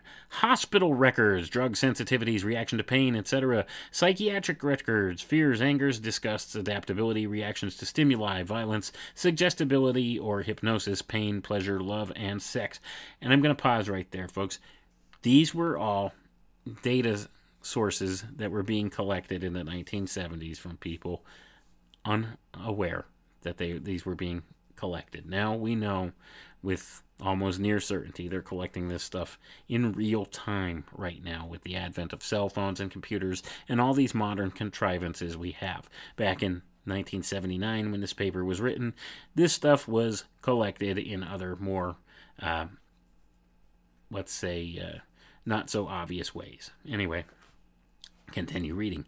Methods of coping, of adaptability, behavior, consumption of alcohol, consumption of drugs, entertainment, religious factors influencing behavior, other methods of escaping from reality. Payment, modus operandi, pay on time, etc. Payment of telephone bills, energy purchases, water purchases, repayment of loans, house payments, automobile payments, payments on credit cards political sensitivity, beliefs, contacts, position, strengths, weaknesses, projects, activities, legal inputs, behavior control, excuses for investigation, search, arrest, or employment of force to modify behavior. Isn't that nice of them? And here's ways that they would do that court records, police records, NCIC, driving record, reports made to police, insurance information, anti establishment acquaintances, national input information. All right, this give it, it, this just keeps going. There's just so many different things. These are lists of inputs and outputs for this uh, this system, the economic system. It, it, gets a little repetitive after a while, uh, but let's read this next section here, where it says table of strategies. It says do this to get this. Okay, so do this, keep the public ignorant to get less public organization maintain access to control price points for feedback to get this the required reaction to outputs create preoccupation to lower defenses attack the family unit young to control the education of the young give less cash and more data credits and doles more self-indulgence and more credits attack the privacy of the church, destroy faith in this sort of government. Social conformity, to create computer programming simplicity, minimize the tax protest to maxim to maximum economic data, and let's see, hold on, I lost my place. Minimum enforcement problems.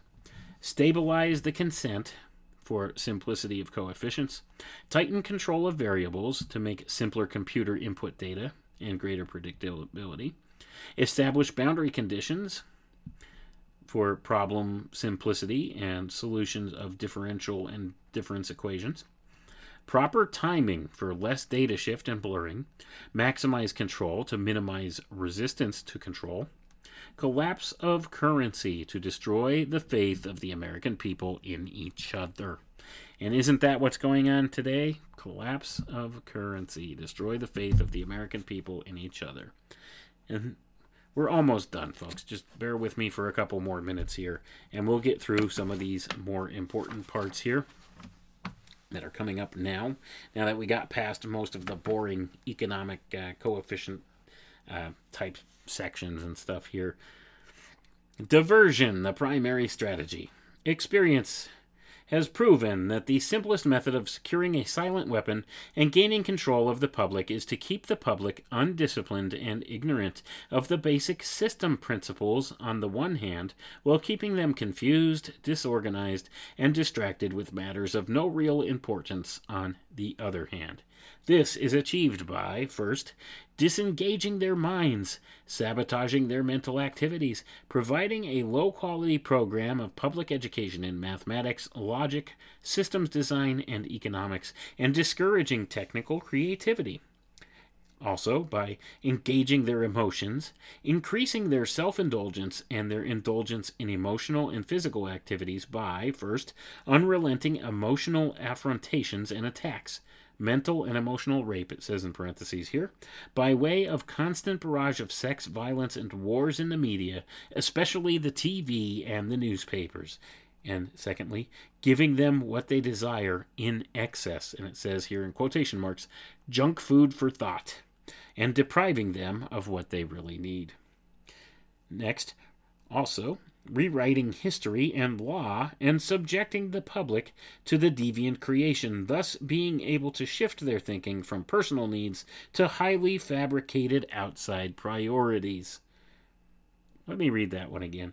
Rewriting history and law and subjecting the public to the deviant creation, thus being able to shift their thinking from personal needs to highly fabricated outside priorities. COVID. anyway, these preclude their interest in and discovery of the silent weapons of social automation technology. The general rule is that there is a profit in confusion. The more confusion, the more profit. Therefore, the best approach is to create problems and then offer solutions. Gonna pause right there, folks. Did you hear that? Create problems and then offer solutions. Hmm. What do you think about that? Haven't we heard that somewhere before? Anyway, let's continue reading. Diversion summary Media.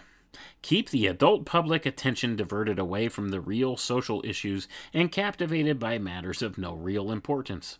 Schools. Keep the young public ignorant of real mathematics, real economics, real law, and real history. Entertainment. Keep the public entertainment below a sixth grade level. Work. Keep the public busy, busy, busy with no time to think, back on the farm with the other animals. Gonna pause there, folks. Back on the farm with the other animals. That's what they think of you. You got that? Anyway, let's continue on. Consent, the primary victory. A silent weapon system operates upon data obtained from a docile public by legal, but not always lawful, force. Much information is made available to silent weapons systems programmers through the Internal Revenue Service. See Studies in the Structure of the American Economy for an IRS source list. This information consists of the enforced delivery of well organized data contained in federal and state tax forms collected, assembled, and submitted by slave labor provided by taxpayers and employers. Furthermore, the number of such forms submitted to the IRS is a useful indicator of public consent, an important factor in strategic decision making. Other data sources are given in the short list of inputs. Consent coefficients, numerical feedback indicating victory status. Psychological basis, when the government is able to collect tax and seize private property without just compensation, it is an indication that the public is ripe for surrender and is consenting to enslavement and legal encroachment. A good and easily quant- quantified indicator of harvest time is the number of public ci- citizens who pay income tax despite an obvious lack of reciprocal or honest service from the government. Gonna pause there, folks. Boy, that was a mouthful, wasn't it? Consent, the primary victory. See, they base everything upon this idea of consent, and this is what I would call metaphysical consent. They tell you what they're doing in one way, shape, or form, and if you don't object to it, they see that as your consent. And that's exactly what goes on with something like this. You participate in their system, so therefore that's your consent. Whether you were given a choice in the matter or not. you know what I'm saying? But anyway. Amplification energy sources. The next step in the process of designing an economic amplifier is discovering the energy sources. The energy sources which support any primitive economic system are, of course, a supply of raw materials and the consent of the people to labor and consequently assume a certain rank, position, level, or class in the social structure, i.e., to provide labor at various levels in the pecking order. Each class, in guaranteeing its own level of income, controls the class immediately below it, hence preserves the class structure. This provides stability and security, but also government from the top. As time goes on and communication and education improve, the lower class elements of the social labor structure become knowledgeable and envious of the good things that the upper class members have. They also begin to attain a knowledge of energy systems and the ability to enforce their rise through the class structure. This threatens the sovereignty of the elite. If this rise of the lower classes can be postponed long enough, the elite can achieve energy dominance, and labor by consent no longer will hold a position of an essential energy source. Gonna pause there, folks. What do you think they're doing right now? Why do you think they're implementing these mandates for vaccination? See, they're trying to uh, rein this in.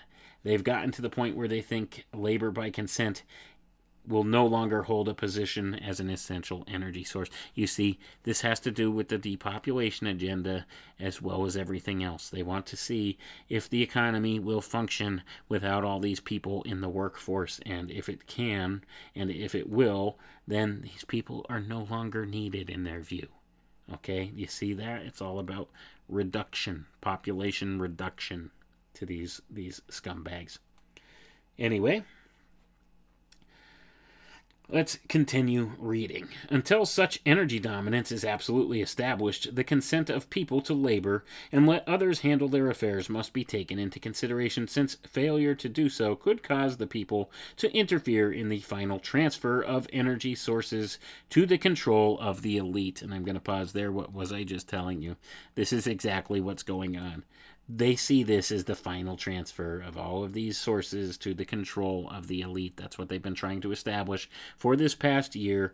They're getting ready to depopulate, folks. That's what they're doing. They're doing this all in one fell swoop. Let's continue reading. It is essential to recognize that at this time, public consent is still an essential key to the release of energy in the process of economic amplification. Therefore, consent as an energy release mechanism will now be considered. Let's read on. Logistics. The successful application of a strategy requires a careful study of inputs, outputs, the strategy connecting the inputs and the outputs, and the available energy sources to fuel the strategy. This study is called logistics. A logistical problem is studied at the elementary level first, and then levels of greater complexity are studied as a synthesis of elementary factors. This means that a given system is analyzed, i.e., broken down into its subsystems, and these in turn are analyzed until this process one arrives at the logistical atom, the individual. This is where the process of synthesis properly begins at the time of birth of the individual. Let's continue reading because now it gets a little bit more interesting, folks, and we'll get to the crux of the matter here now. The artificial womb. From the time a person leaves its mother's womb, its every effort is directed towards building, maintaining, and withdrawing into artificial wombs various sorts of substitute protective devices or shells. The objective of these artificial wombs is to provide a stable environment for both stable and unstable activity, to provide a shelter for the evolutionary processes of growth and maturity, i.e., survival, to provide security for freedom, and to provide defensive protection for offensive activity. This is equally true of both the general public and the elite. However, there is a definite difference in the way each of these classes go about the solution of problems. The political structure of a nation. Dependency. The primary reason why the individual citizens of a country create a political structure is a subconscious wish or desire to perpetuate their own dependency relationship of childhood. Simply put, they want a human god to eliminate all risk from their life, pat them on the head, kiss their bruises, put a chicken on every dinner table, clothe their bodies, tuck them into bed at night, and tell them everything will be all right when they wake up in the morning. The public demand is incredible, so the human god, the politician, meets incredibility with incredibility by promising the world and delivering nothing. So, who is the bigger liar, the public or the godfather? The, this public behavior is surrender born of fear, laziness, and expediency. It is the basis of the welfare state as a strategic weapon useful against a disgusting public. Gonna pause there, folks. Do you hear what they think of you? Do you hear what they think of themselves? Politicians, the human god. Do you see that? And they call you the disgusting public, and that's why they create this welfare state. And that's why they're giving you handouts. You see, this, you know, stimulus checks all of these things, you're the disgusting public. They, will give you this because this further creates your surrender because it's born of fear, laziness, and expediency. See? And that's how they roll. That's how they do things. Um, and it once again harkens back to this arrested development ideal. Okay? Whereas they want you to think in terms of being a child. Let the adults handle it. Let somebody else handle it. Let the let the uh, elected officials handle these problems. Okay, that's above my pay grade. You see, that's that's abdicating your responsibility. Understand? That's abdicating what it is to be an adult human being. All right. Anyway, let's continue reading. We're almost done. Bear with me. We just have like two more pages left, and then we'll call it quits. Action offense. Most people want to be able to subdue and or kill other human beings which disturb their daily lives, but they do not want to have to cope with the moral and religious issues which such an overt act on their part might raise. Therefore, they assign the dirty work to others, and it says in parentheses, including their own children, so as to keep the blood off their hands. They rave about the humane treatment of animals and then sit down to a delicious hamburger from a whitewashed slaughterhouse down the street and out of sight. But even more hypocritical, they pay taxes to finance a professional association of hitmen, collectively called politicians, and then complain about corruption in government. Responsibility. Again, most people want to be free to do the things, and it says in parentheses, to explore, etc., but they are afraid to fail. The fear of failure is manifested in irresponsibility, and especially in delegating those personal responsibilities to others, where success is uncertain or carries possible or created liabilities, and it says in parentheses here, law, which the person is not prepared to accept. They want authority, and it says in parentheses, root word author, but they will not accept responsibility or liability. So they hire politicians to face reality for them. Summary The people hire the politicians so that the people can, first, obtain security without managing it, second, obtain action without thinking about it, third, inflict theft, injury, and death upon others without having to contemplate either life or death, fourth, avoid responsibility for their own intentions. Fifth, obtain the benefits of reality and science without exerting themselves in the discipline of facing or learning either of these things. They give the politicians the power to create and manage a war machine to, first, provide for the survival of the nation slash womb, Second, prevent encroachment of anything upon the nation slash womb. Third, destroy the enemy who threatens the nation slash womb. And fourth, destroy those citizens of their own country who do not conform for the sake of stability of the nation womb. Did you get your vaccine? I'm going to repeat that one again. Destroy those citizens of their own country who do not conform for the sake of stability of the nation womb. Do you understand what's going on, folks?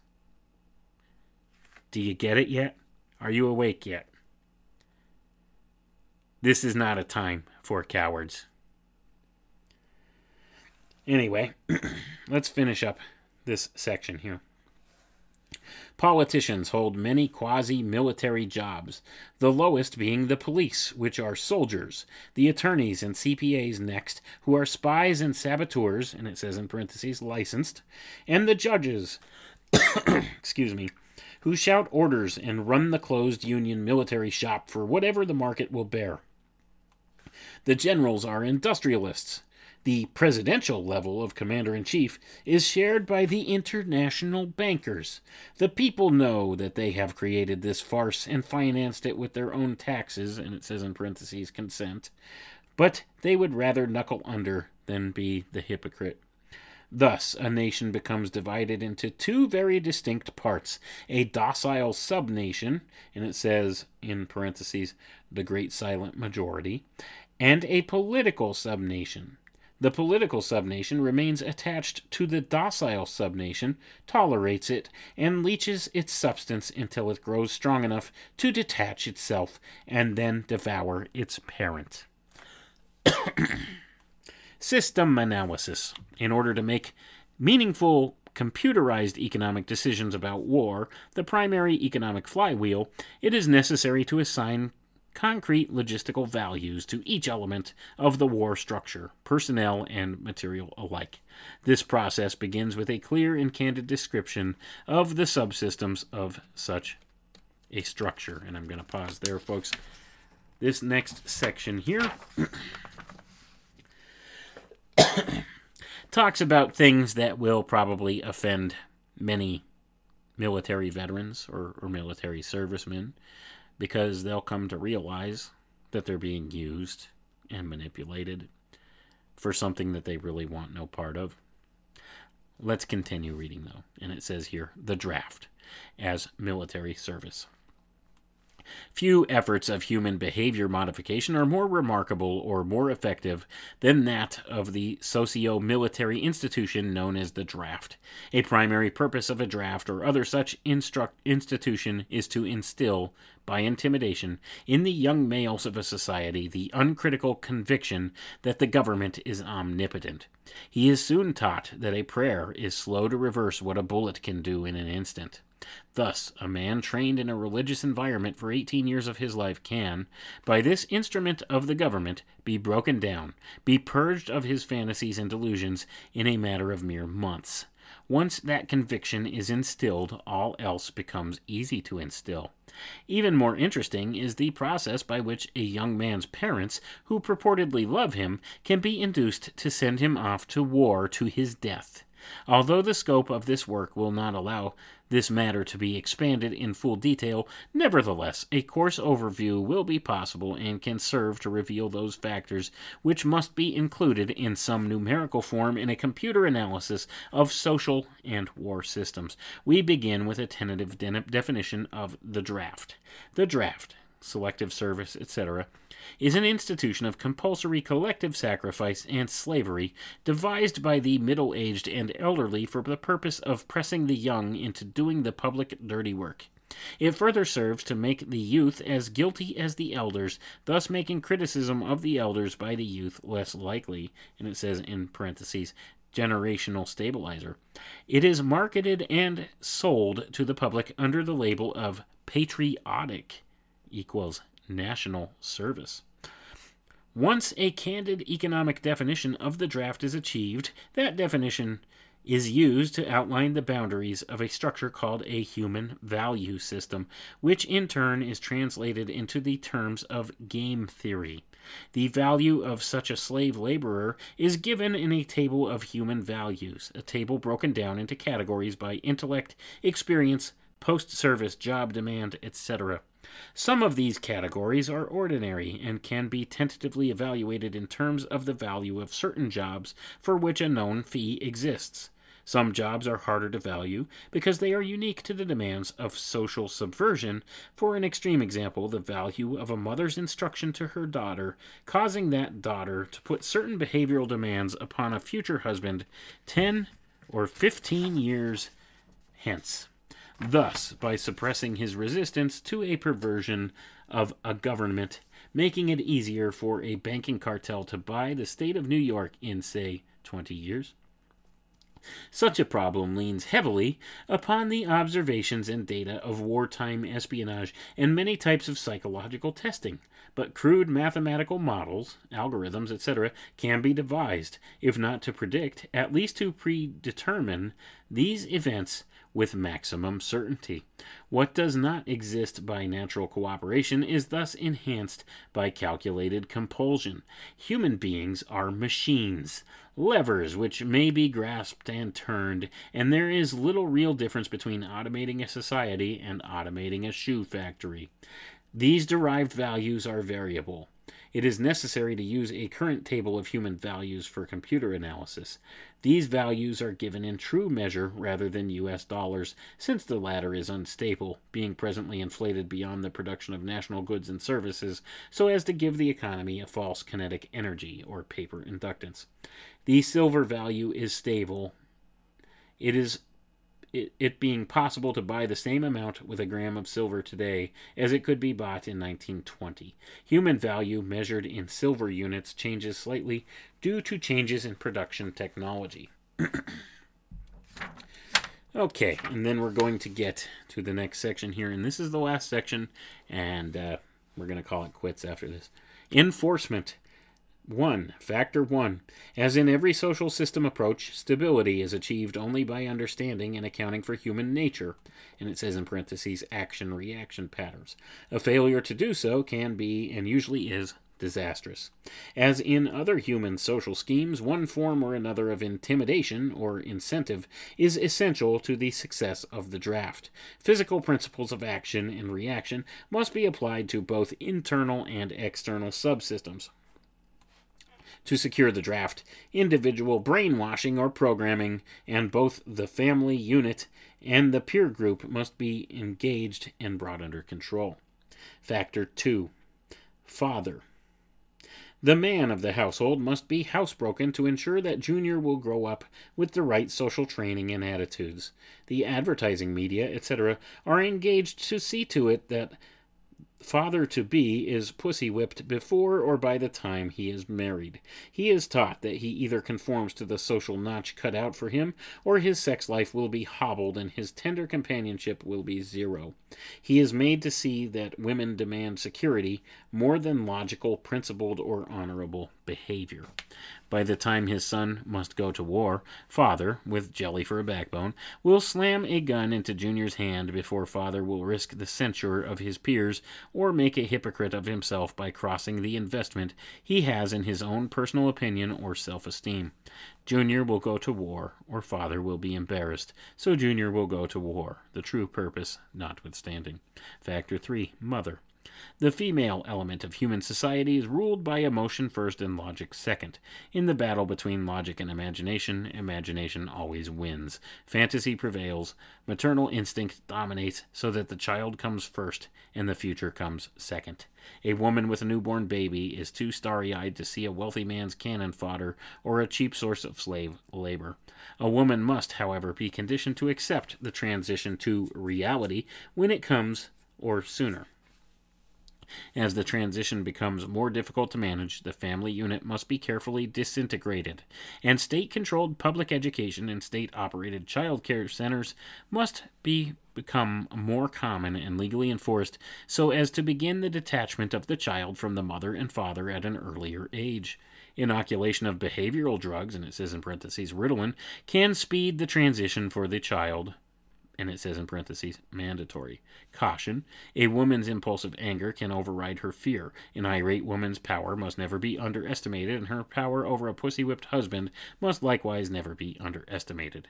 It got women the vote in 1920. Factor number four Junior. The emotional pressure for self preservation during the time of war, and the self serving attitude of the common herd that have an option to avoid the battlefield if Junior can be persuaded to go, is all of the pressure finally necessary to propel Johnny off to war. Their quiet blackmailings of him are the threats no sacrifice, no friends, no glory, no girlfriends. Factor 5 Sister. And what about Junior's sister? She is given all the good things of life by her father and taught to expect the same from her future husband, regardless of the price. Factor 6. And gonna pause right here, folks. before we get here to factor six, this sums it all up in a nutshell what these people think of you and I. Okay? This is it when it comes down to it. Factor six cattle. Those who will not use their brains are no better off than those who have no brains, and so this mindless school of jellyfish, father, mother, son, and daughter, become useful beasts of burden or trainers of the same. This concludes what is available of this document.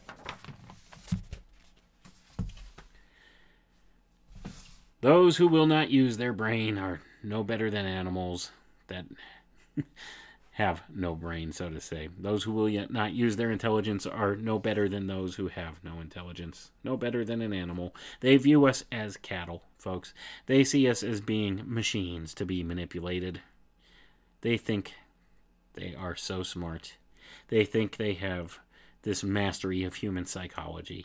And boy, have they utilized it in a grand way these past 67 years.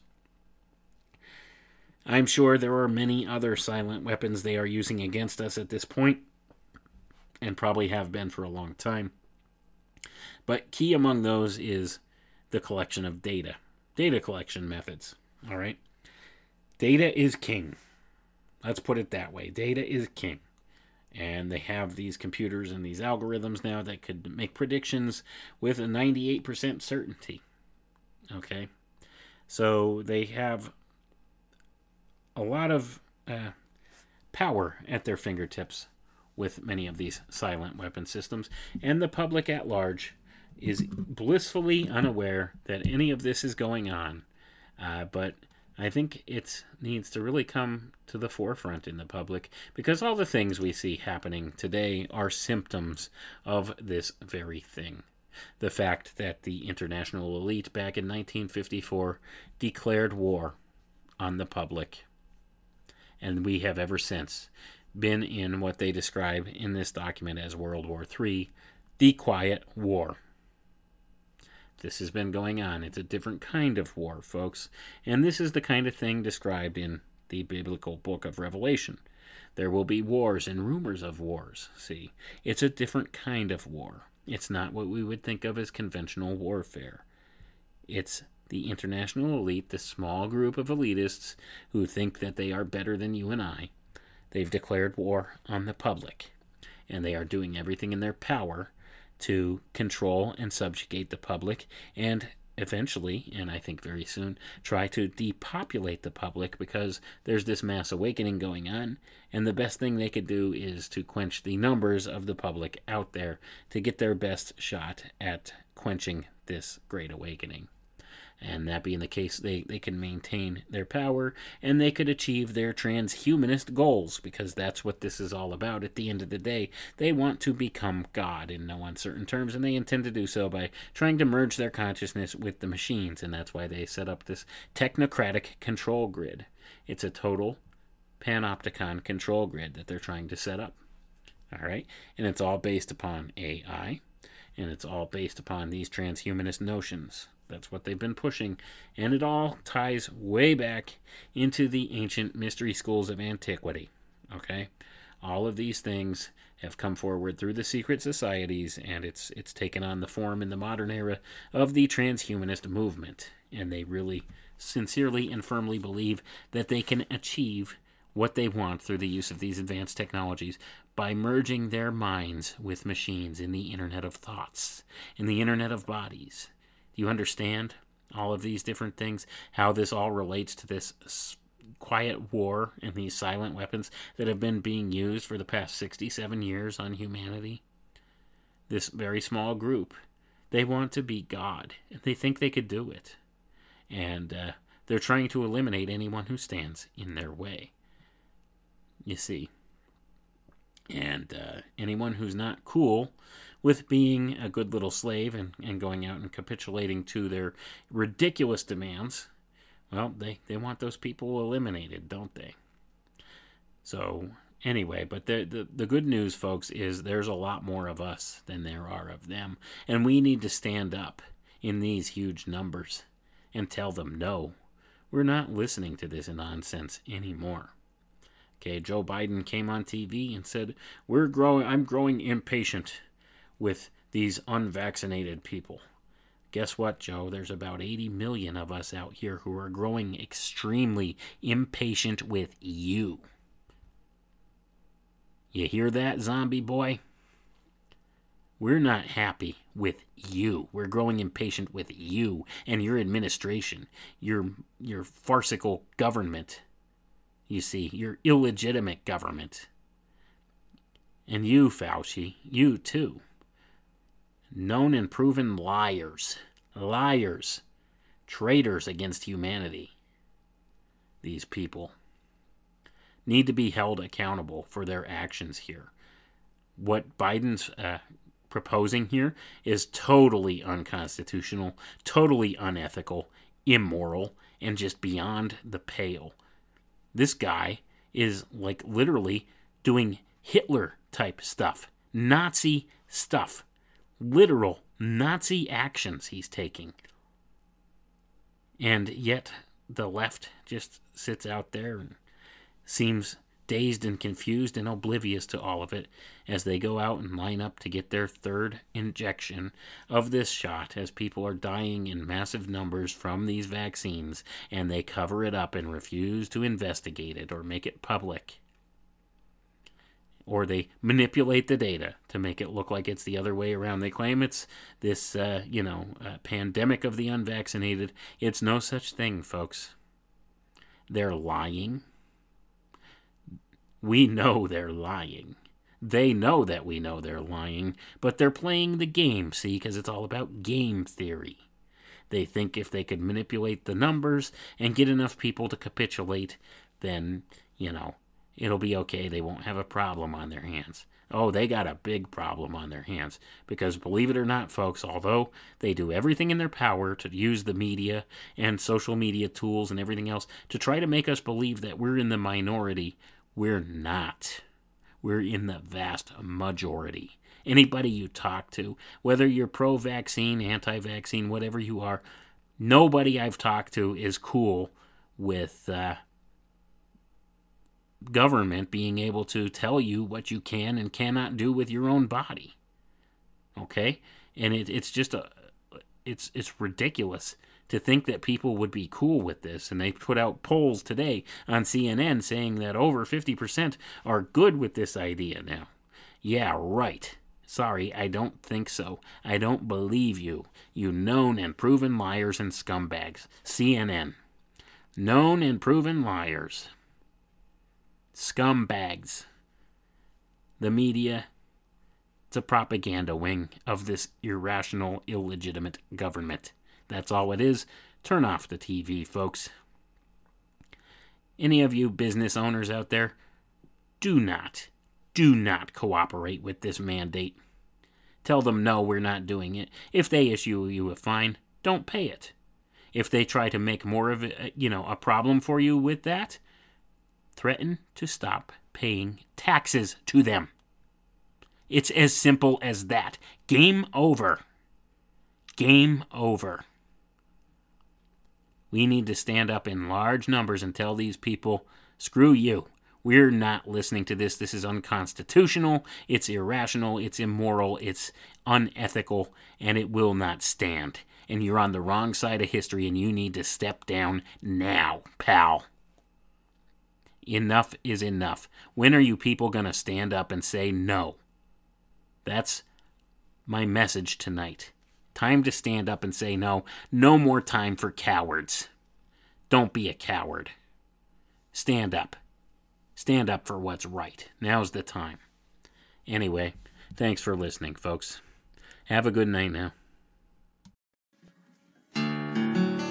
Life is a continuous confrontation with forks in the road. One is good, one is bad. And you could always wander completely off the road altogether and become lost. Totally and completely lost. If you take the wrong fork at one of these junctions, there is always the opportunity at the next fork to get back on track but it is a constant battle within ourselves. You see, I have studied this concept for many, many years, and I have to tell you that if there is a real devil, like Flip Wilson used to say, the devil made me do it. I'm not telling you that there's no such thing as Satan or Lucifer. I'm telling you this if there really is a devil, that devil exists in the hearts and minds of men and nowhere else. Nowhere else.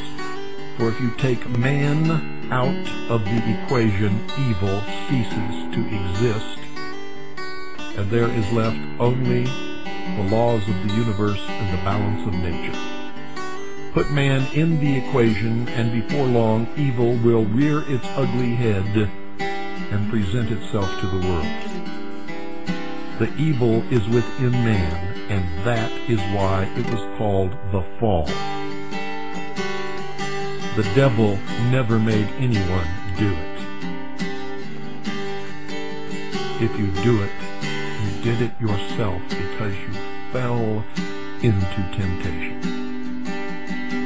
For until man once again confronts the real nature of his own condition and of the world around him and accepts full responsibility for his actions without blaming anyone else or any devil, until then we will always be a puppet on the end of someone else's string. And ladies and gentlemen, when that someone pulls that string, we will dance.